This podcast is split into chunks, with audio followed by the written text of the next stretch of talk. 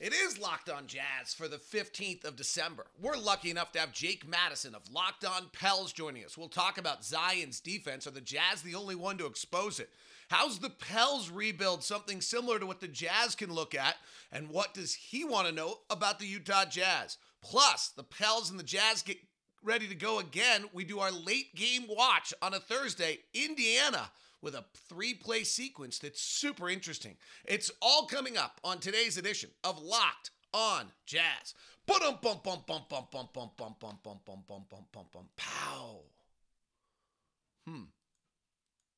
Pow's not working today. There it is.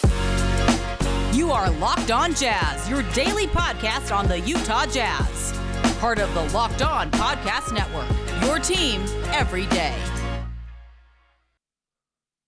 How are you? I'm David Locke, radio voice of the Utah Jazz, Jazz NBA Insider. This is Locked on Jazz, your daily podcast on the Utah Jazz, giving insight, expertise, geeky numbers, and hopefully making it way better to be a Jazz fan each and every day. Special show today, Jake Madison will be joining us in just a moment. He's from Locked on Pels. He'll join us and join the show, one of the original Locked on podcasters. We are free. We are available on all podcasting apps. So please, and we're on YouTube. So if you have thoughts on our conversation coming up with Jake, we're going to touch on, are the Jazz the only one to expose Zion's defense? How similar is the Pels rebuild in that they traded Jrue Holiday and Anthony Davis, and we traded Donovan Mitchell and Rudy Gobert? And what can we learn from the Pels rebuild that is obviously successful? They're number one in the West right now. And then he has some questions about the Jazz. And then we'll do a late game watch. I've got about five games we'll talk about, but really an interesting three-play sequence by the Indiana Pacers. That's all coming up on today's edition. Here's my friend Jake Madison. So we're joined by Jake Madison, an original Potter, Locked on Pelicans, one of the guys in the network I'm most thankful for, because when I called him when he was drunker than a skunk during Mardi Gras, he said yes. It's probably the only good decision he made while being drunker than a skunk, and accepted it. And 7 years later, he's still doing our podcasts. So, you know, who knows? That story is actually true. And then if his video's not as clear as mine, because just to add flavor to things, they didn't have hurricanes this year in New Orleans. So he's in a bunker right now doing the show via a tornado watch. Or actually, I think the tornado's actually touched down. You actually could get up and have nothing left. This could be the last thing you do.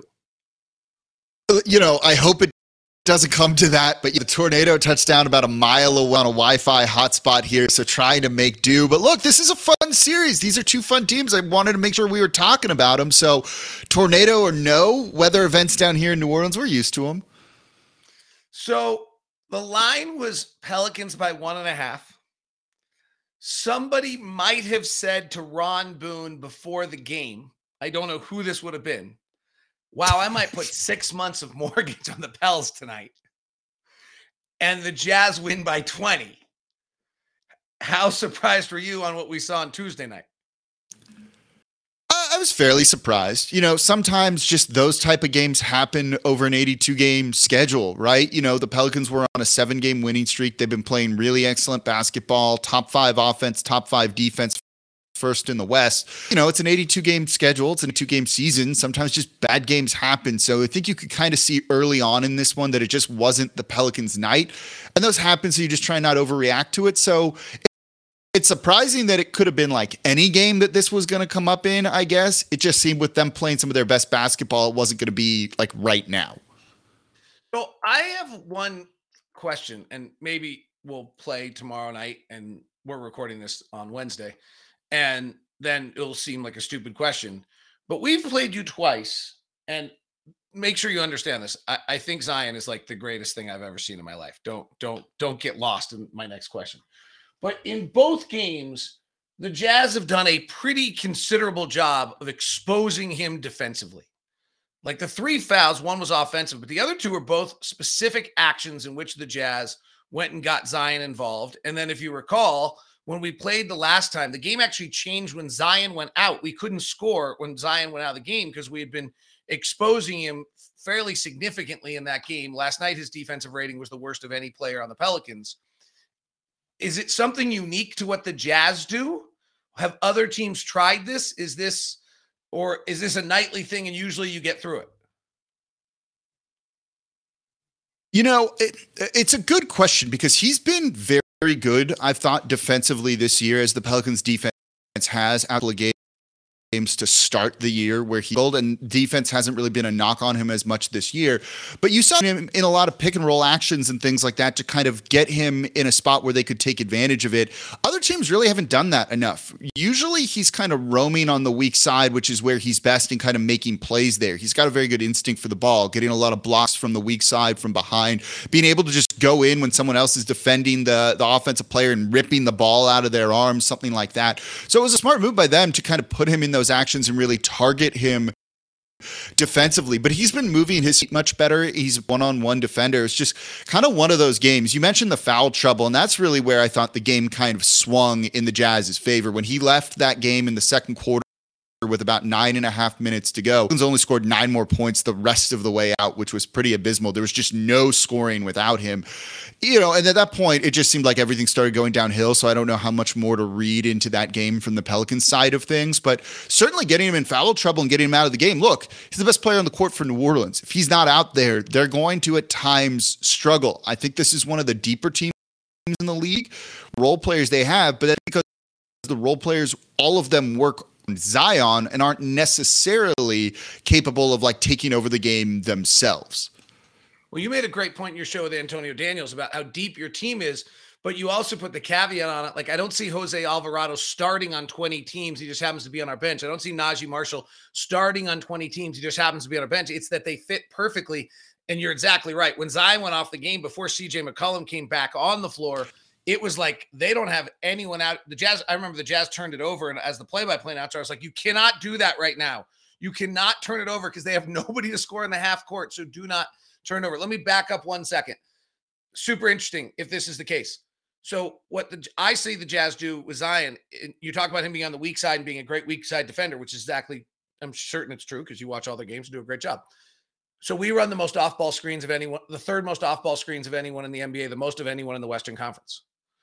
And so if you're hiding Zion on the weak side, we're going to turn it into an off-ball screen on the weak side, and he's now switching and reacting, and Markkanen's curling on. That's how he got his third foul, is off an off-ball screen where he was hiding on Olynyk. Olynyk set a pick on Markkanen, and Markkanen curled in the front, and that's also how I think he ended up with like his fourth foul at one later in the game when he tried to defend it in the middle of the lane. So that is interesting. There might be something unique to this matchup in the style of play. I don't know if you've played Cleveland or Charlotte yet, but they're the only other teams that run more off-ball screens. Cleveland's running them to get Donovan the ball in a different way than we are. It's interesting you mentioned Charlotte. That was the second game of the season for New Orleans. They kind of struggled in that one, and the impact that you would have liked to have seen him or expected to see from him. And it was actually Jonas Valanciunas, kind of the hero of the game, and won it for New Orleans in that one. Maybe there is kind of something to what you're saying with teams kind of turning those ball screens around to really kind of get him on ball and kind of take advantage of, at that point, what then becomes probably the weakest aspect of his defensive game. It's interesting. I mean, matchups are are unique in this league. The Jazz are unique because you're right. They can run a pick and roll with Olynyk. They can run a pick and roll with Markkanen. They can run a pick and roll with Vanderbilt. They don't run a lot of pick and roll, but there's actually no one you can put Zion on who we're not going to put in the pick and roll if Zion's on him, right? If Zion's on him, whoever that is in the pick and roll. Whereas Phoenix is running the pick and roll with Ayton. They're not really running the pick and roll with anyone else at that point in time. It's interesting. The Pels, I mean, I think it's totally legit. I don't misunderstand. I opened with the first question I actually have about this matchup specifically tonight. When you're watching the steps they're taking, how much do you stem it back to the fact that they got a playoff series last year, that they got in the play-in, they surprised 2 teams, they won 2 games, and they got a playoff series as what has driven this jump this season? I think it's huge.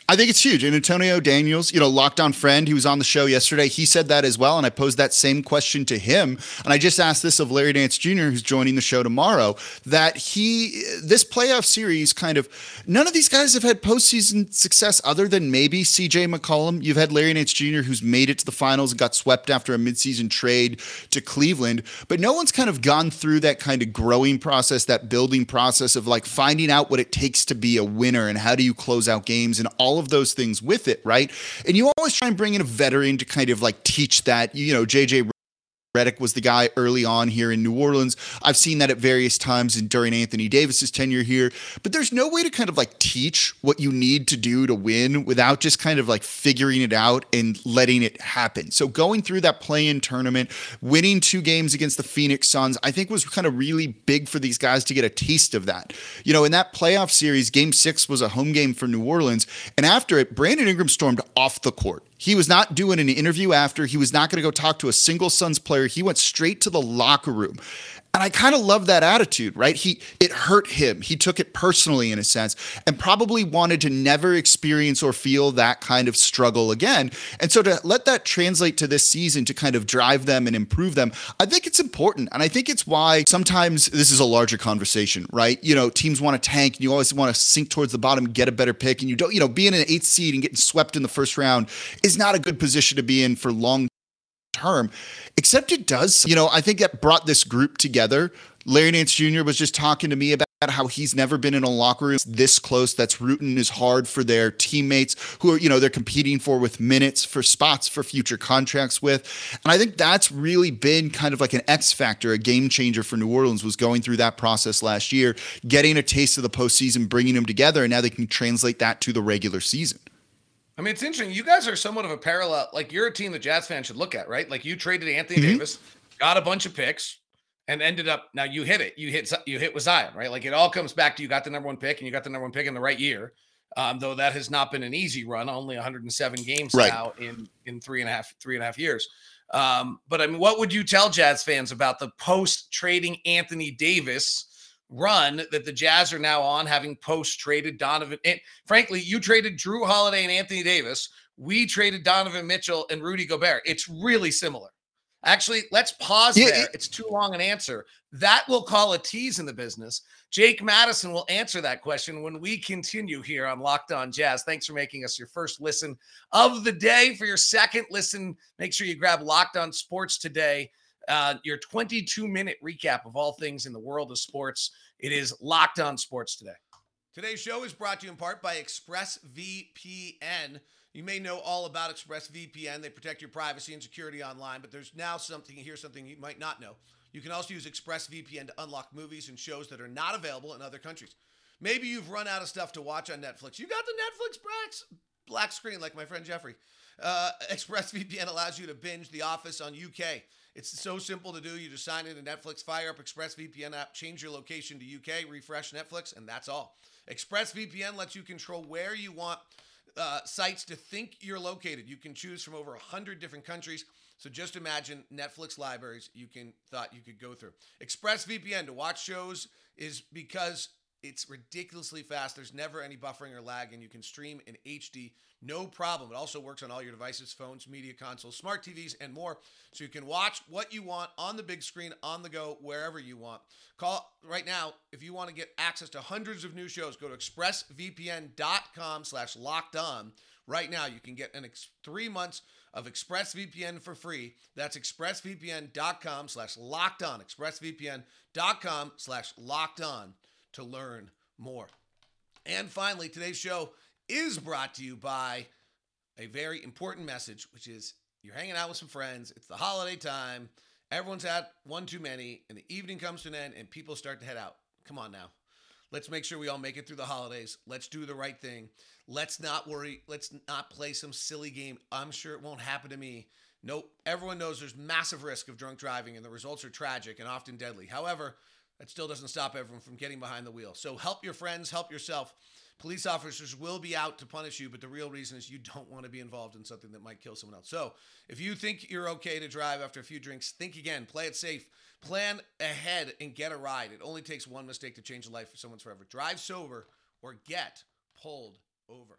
I'm David Locke, as you know. He's Jake Madison. He's Locked On Pelicans. He's an original Potter. We love him. He's been around forever. It's great.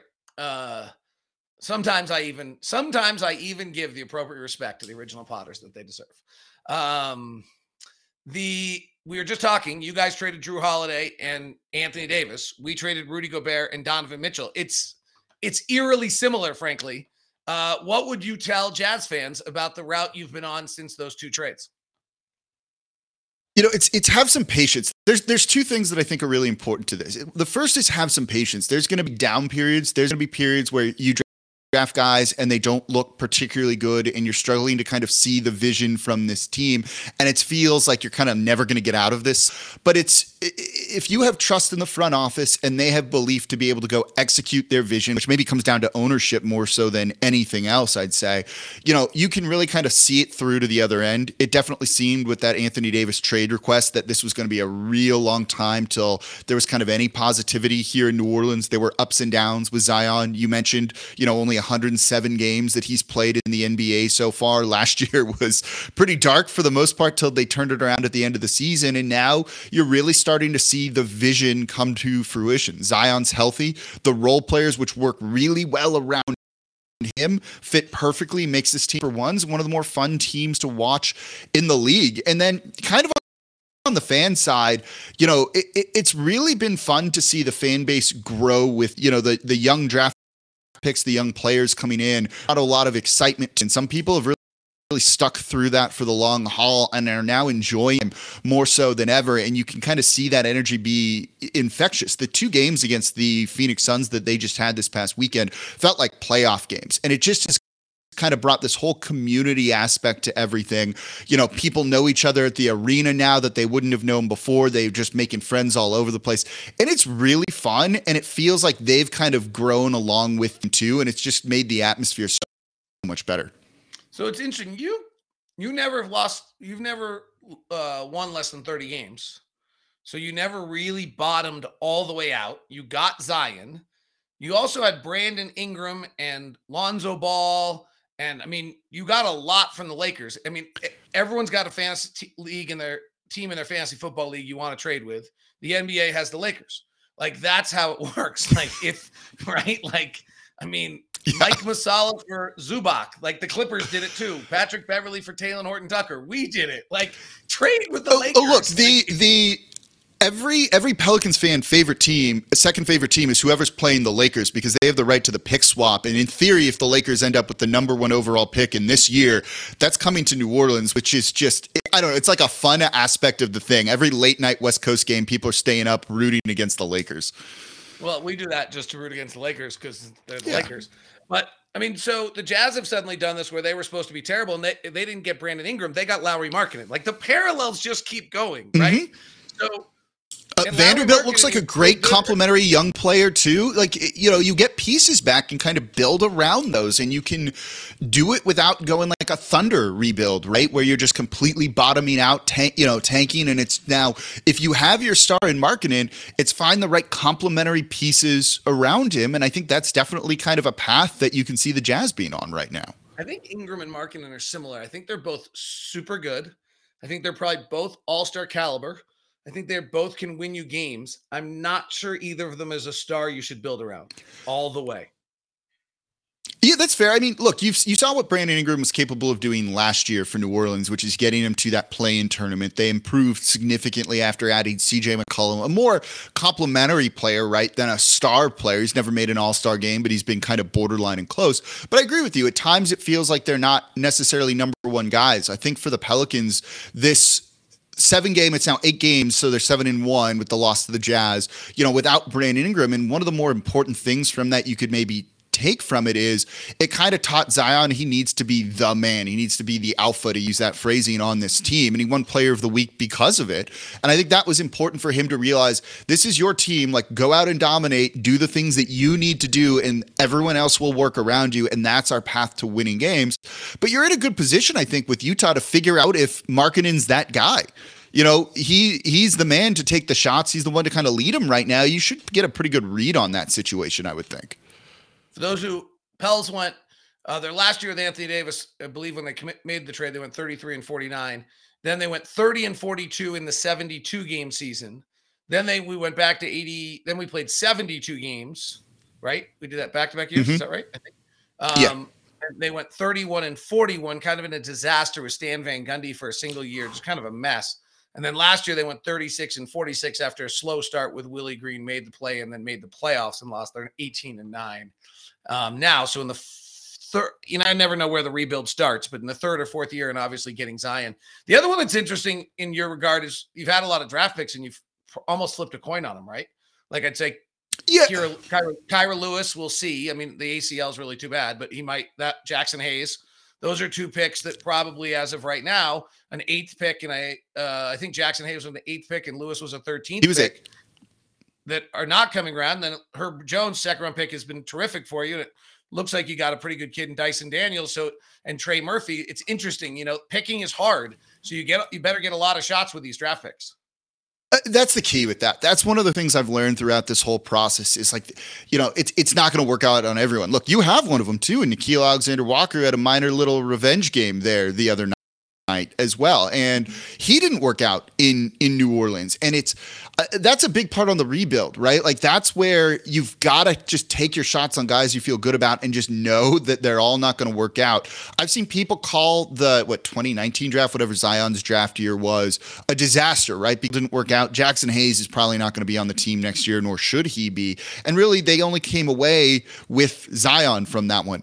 But it's the guy that you needed, and it makes that draft worthwhile. Then Kyra Lewis Jr., you know, I don't think he was truly turning a corner before the ACL tear last year, but Dyson Daniels looks really good. Trey Murphy, I think, is going to be a starter in this league and a pretty good one. And then Herb Jones with a limited ceiling on his offense, you know, defensively is one of the better wing defenders, I think, in the NBA right now.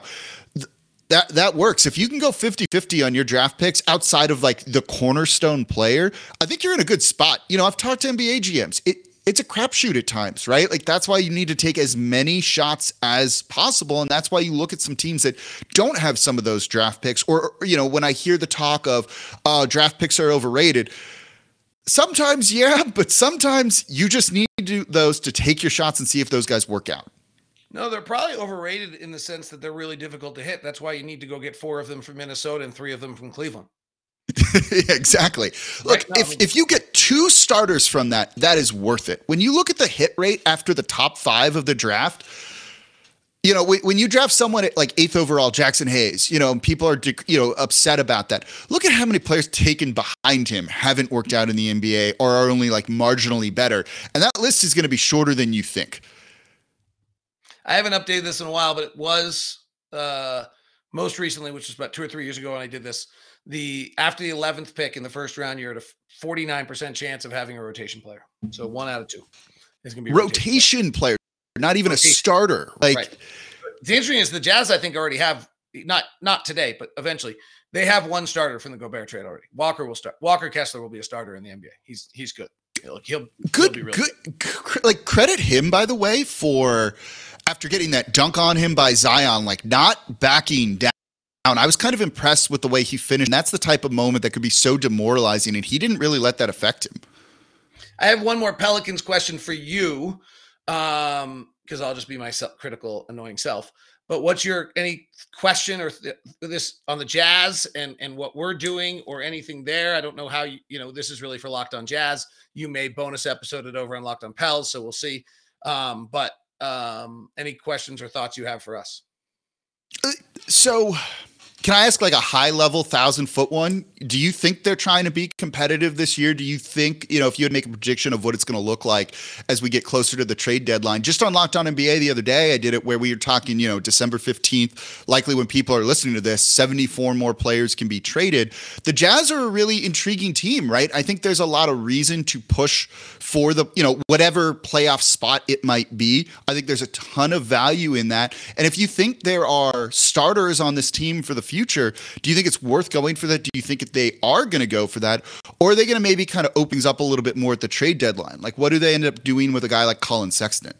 So Colin Sexton, I think, is here. He's on a 4-year, $70 million deal, so I think he's here. But I actually think tonight's interesting. Like, if the Jazz go beat the Pelicans twice in a row and they move to 13-6 in which games in which Mike Conley has started with, I think it would be 10 of those wins against above 500 teams. You might have to be like, okay, we're pretty good. Like, yeah. And I think there's and then we go to Milwaukee. Our next 2 games on the road are Milwaukee Do we do Milwaukee, Detroit, Cleveland, or Milwaukee, Cleveland, Detroit? It's the Garden States of the Midwest tour we get in the middle of December. Milwaukee, Detroit, and Cleveland in some order there. So you're playing Cleveland and Milwaukee back-to-back or right in there. I think that's an interesting little litmus test as well. Here's my guess. And this is truly a guess. Danny Ainge and Justin Zanuck have made the comments that lead you to believe that every decision is being made in a 36 to 48 month window, which is probably the same thing the Pelicans are doing after they trade Anthony Davis. So you can be where we are right now and be really good. If somebody offers a decent first round draft pick for one of our players, I think you have to move them, because in the 36 to 48 month window, that's the right move to make. So in that sense, I think if somebody comes in and makes the offer, you know, a reasonable offer. Now, it's just not that easy. You're not trading $20 million players for first-round draft picks. You have to bring $20 million back. So it gets a little much more complicated than that. On the other level, the one I brought up on the end of Locked on Jazz yesterday was, if you're really, I think we're 12-6 now in games which Mike Conley has started. And Nickeil Alexander-Walker is doing a nice job right now as the backup point guard, but I'm not sure that's his natural thing. Or do you go get Corey Joseph? Like, do you go get, like, do you do something surprising where you go take, like, I'm pretty certain, like, a ball of bags can get you Corey Joseph right now. He's the backup point guard for the Detroit Pistons, who, like, do we go get some depth behind Mike Conley so that when Mike Conley goes out, because he's 34 years old, you actually can stay above water better than we just did? You don't know, there's no need for you to know this, but without Mike Conley, the Jazz were 1-6 in clutch games. That's literally what happened to this team. Is they went to five, they were in every game, and with 5 minutes left, they no longer had a point guard who had ever played in a close last-minute game, and then they just fell apart in every single one of them. Their turnover rate went from 11% to 30%. Like, there's really nothing else to add about what happened. Yeah, it's pretty absurd. Like, that's it. So it's an interesting thing. Like, if I'm sitting in the front office, the interesting question I have about the 2022-23 season is, I actually think you're one fix away from being a really solid team for the entire year, but I don't think we're in a 12-month window of thought. I think we're in a 36 to 48-month window of thought. Yeah, look, rookies take 2 to 3 years to, like, really come around and completely start impacting your win total, so that the future starters and future stars of that team aren't on the roster, most likely, if you're taking that kind of long-term view about it, right? So if someone's going to for one of those players now, I get what you're saying. Like, the window's not right now. You're not operating with this timeline. How do you kind of approach it? I don't know. They're a really intriguing team to me that they could go either way at the trade deadline. So we'll see. All right, here's my one question for you. When CJ McCollum got traded to the New Orleans Pelicans, I did a bunch of research and showed that I was really concerned for the Pelicans about this trade, because CJ without Dame had really struggled. And then CJ stuck it where the sun doesn't shine to me with this unbelievable 25-game stretch last year where all of his efficiency numbers went up. He shot his best percentage ever at 49% with this season. He shot 39% from three, which was right on his exact career number. And everything seemed copacetic in those 26 games. His next 23, which have been this year, is everything I was concerned about with CJ McCollum, that he suddenly isn't playing off Dame. He's the primary ball handler, and he's shooting 40% from the field, and he's shooting 32% from three. Which of these two is right? So there's no sugarcoating it. He's been, like, borderline bad to start this year. And I think there's some – call them excuses or explanations – whatever you want for him. You know, I believe COVID during this stretch of time, he had been really sick for a couple of weeks and was not playing well. And then they ruled him out with, like, COVID related illnesses, or, you know, it's kind of foggy and murky how they do some of this right now. And so I don't think he really had his legs under him, or has had his legs under him for a while. I even did a show saying, I think they just need to sit him down for a couple of games and give him like 3 games off just to get some rest. When you're not sleeping, he's also got a newborn at home too, which I think does play a factor into some of these players too, that he just looks like a dude who's tired, to be perfectly honest. He started to come around a little bit better. He wasn't great in this first game against the Jazz here, but he was a little bit better. I didn't like some of those.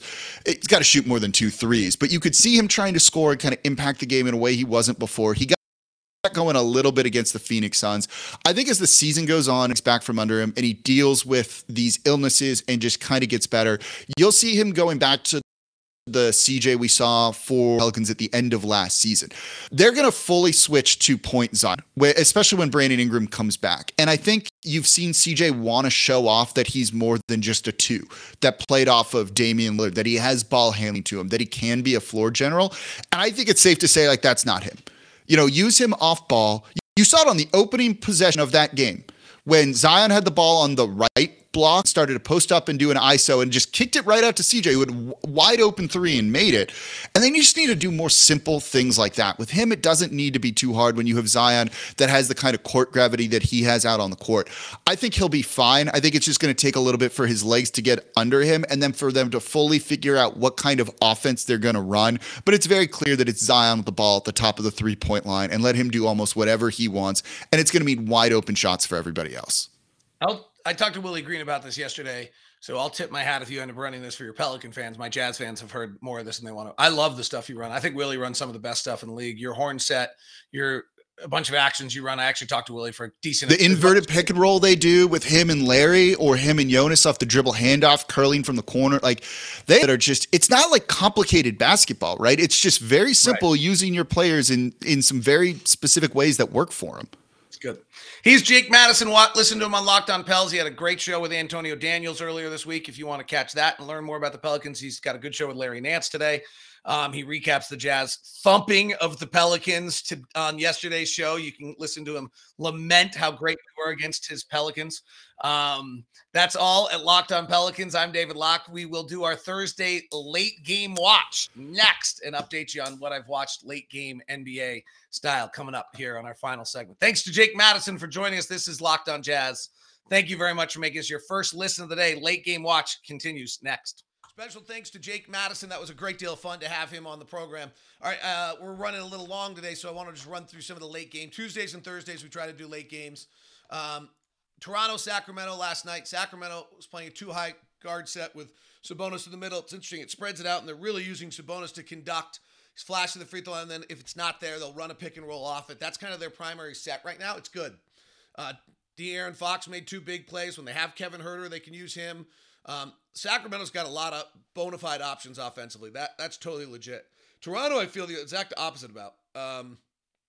I watch them a lot, and they play a lot of close games, and they're super athletic, and they'll make some shots. But Siakam is just not quite a go-to guy. They're isolating him on the nail. There's no wiggle. He's just bullying himself into the lane. They finally turned to Scottie Barnes posting and conducting out of the post, which actually had some success.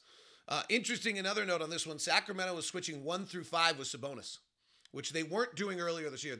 Sacramento's really evolved. Mike Brown got ejected in this game, but they're learning how to play more and more games and understanding how to play and what to do. It's interesting to see. I think what we're seeing out of Sac right now is pretty legit. Like I kind of tipped this off a while back when I watched them late game. They were a disaster early in the year, and then they figured it out. And it's noticeable. Sacramento right now is 15-12. I think they'll hover around 45, 46, 47 wins. I don't think there's anything that we're seeing out of Sac that's not a plus 41 win team to 45 win team right now. So pretty exciting for all the Sacramento Kings fans. Miami, Oklahoma City. I don't know how Miami wins these games. I don't. I really don't have any idea. I watch them again. I feel like I watch a lot of them. They're late game. They're 14-15. That's who they are. They are not great. Last night, Oklahoma City just threw this one away. They had one field goal in the final 4 minutes. It was a Josh Giddey three. Shea was not his usual self, so maybe give Miami credit that they just make everyone else's life difficult. Tyler Herro made mammoth shots.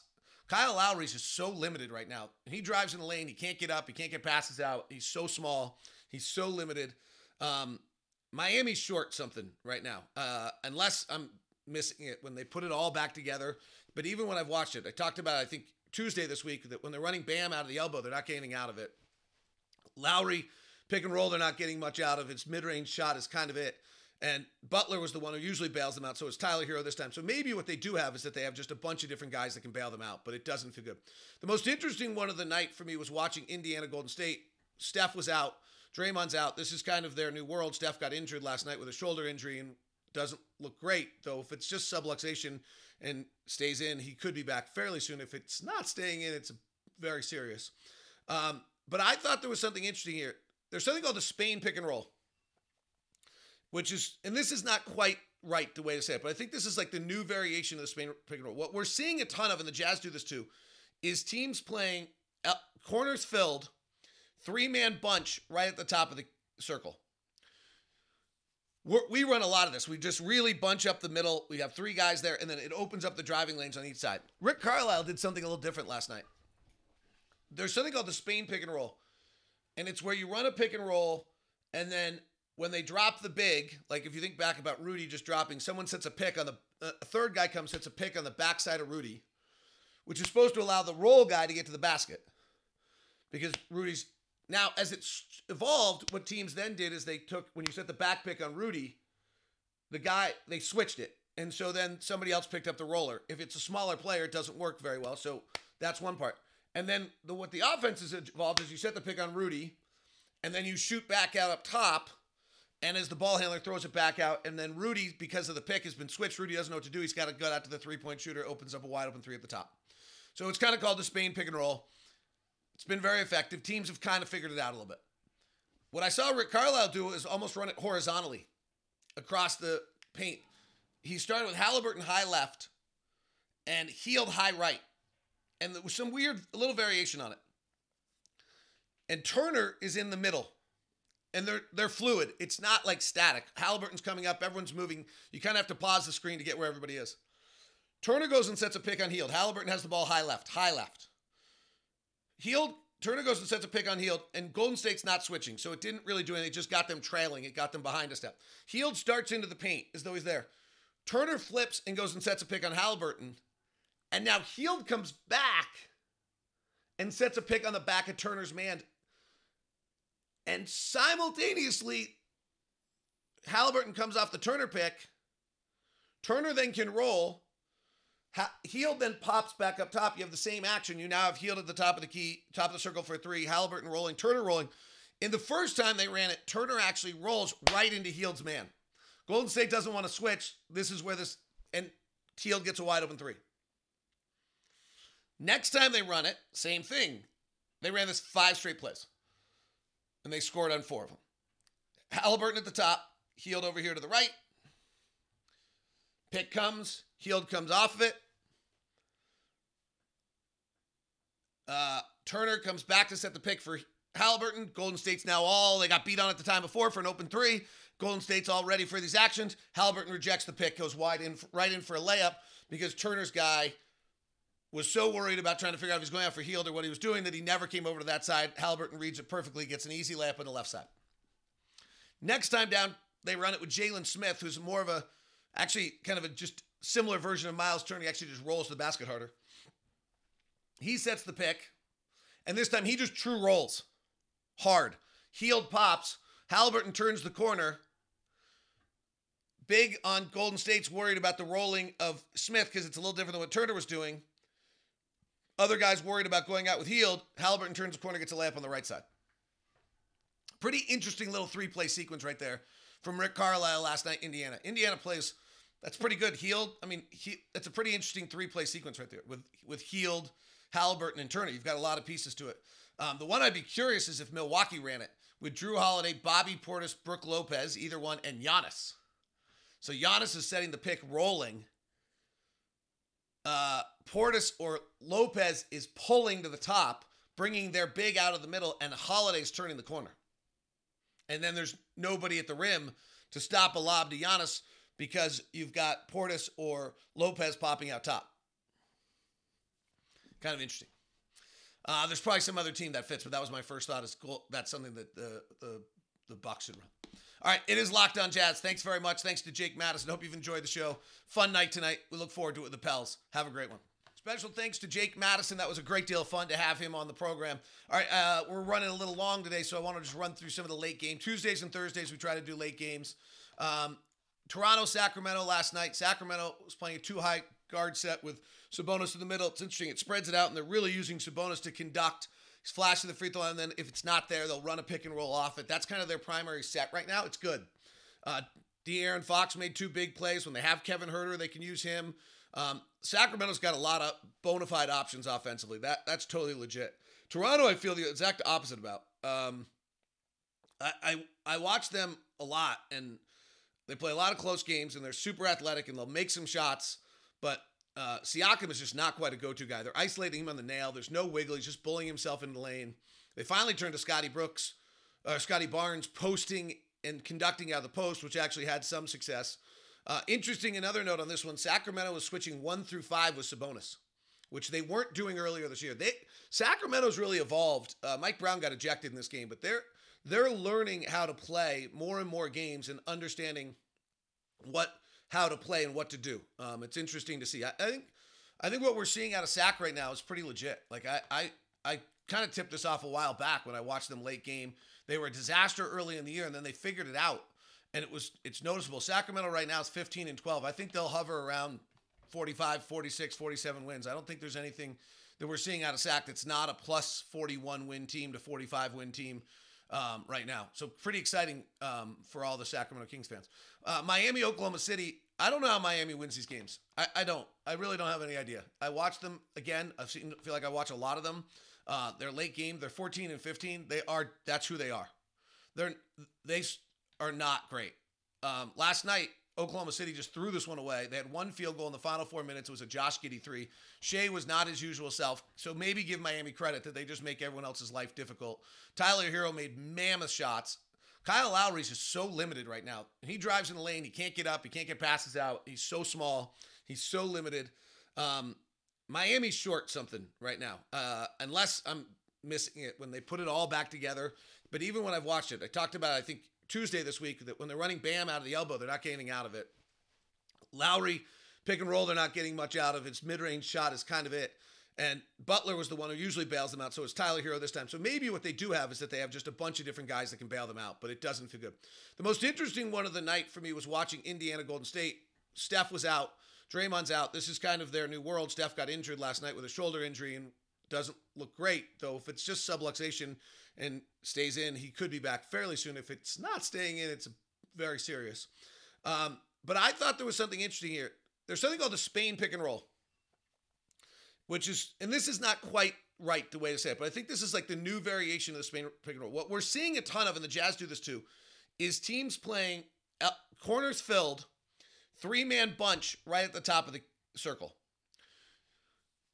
We run a lot of this. We just really bunch up the middle. We have three guys there, and then it opens up the driving lanes on each side. Rick Carlisle did something a little different last night. There's something called the Spain pick and roll, and it's where you run a pick and roll, and then when they drop the big, like if you think back about Rudy just dropping, someone sets a pick on a third guy comes, sets a pick on the backside of Rudy, which is supposed to allow the roll guy to get to the basket because Rudy's... Now, as it's evolved, what teams then did is they took, when you set the back pick on Rudy, they switched it. And so then somebody else picked up the roller. If it's a smaller player, it doesn't work very well. So that's one part. And then what the offense has evolved is you set the pick on Rudy, and then you shoot back out up top. And as the ball handler throws it back out, and then Rudy, because of the pick, has been switched. Rudy doesn't know what to do. He's got to gut out to the three-point shooter, opens up a wide open three at the top. So it's kind of called the Spain pick and roll. It's been very effective. Teams have kind of figured it out a little bit. What I saw Rick Carlisle do is almost run it horizontally across the paint. He started with Haliburton high left and Hield high right. And there was some weird little variation on it. And Turner is in the middle. And they're fluid. It's not like static. Haliburton's coming up. Everyone's moving. You kind of have to pause the screen to get where everybody is. Turner goes and sets a pick on Hield. Haliburton has the ball high left. Turner goes and sets a pick on Hield, and Golden State's not switching, so it didn't really do anything. It just got them trailing. It got them behind a step. Hield starts into the paint as though he's there. Turner flips and goes and sets a pick on Haliburton, and now Hield comes back and sets a pick on the back of Turner's man, and simultaneously, Haliburton comes off the Turner pick. Turner then can roll. Hield then pops back up top. You have the same action. You now have Hield at the top of the key, top of the circle for three. Haliburton rolling, Turner rolling. In the first time they ran it, Turner actually rolls right into Hield's man. Golden State doesn't want to switch. This is where this, and Hield gets a wide open three. Next time they run it, same thing. They ran this 5 straight plays, and they scored on 4 of them. Haliburton at the top, Hield over here to the right. Pick comes, Hield comes off of it. Turner comes back to set the pick for Haliburton. Golden State's now all, they got beat on at the time before for an open 3. Golden State's all ready for these actions. Haliburton rejects the pick, goes wide in, right in for a layup because Turner's guy was so worried about trying to figure out if he's going out for Hield or what he was doing that he never came over to that side. Haliburton reads it perfectly, gets an easy layup on the left side. Next time down, they run it with Jalen Smith, who's more of a, actually kind of a just similar version of Miles Turner. He actually just rolls to the basket harder. He sets the pick, and this time he just true rolls hard. Hield pops. Haliburton turns the corner. Big on Golden State's worried about the rolling of Smith because it's a little different than what Turner was doing. Other guys worried about going out with Hield. Haliburton turns the corner, gets a layup on the right side. Pretty interesting little 3-play sequence right there from Rick Carlisle last night, Indiana. Indiana plays, that's pretty good. Hield, I mean, that's a pretty interesting 3-play sequence right there with Hield, Haliburton, and Turner. You've got a lot of pieces to it. The one I'd be curious is if Milwaukee ran it with Jrue Holiday, Bobby Portis, Brooke Lopez, either one, and Giannis. So Giannis is setting the pick rolling. Portis or Lopez is pulling to the top, bringing their big out of the middle, and Holiday's turning the corner. And then there's nobody at the rim to stop a lob to Giannis because you've got Portis or Lopez popping out top. Kind of interesting. There's probably some other team that fits, but that was my first thought. Is cool. That's something that the Bucks should run. All right, it is Locked On Jazz. Thanks very much. Thanks to Jake Madison. Hope you've enjoyed the show. Fun night tonight. We look forward to it with the Pels. Have a great one.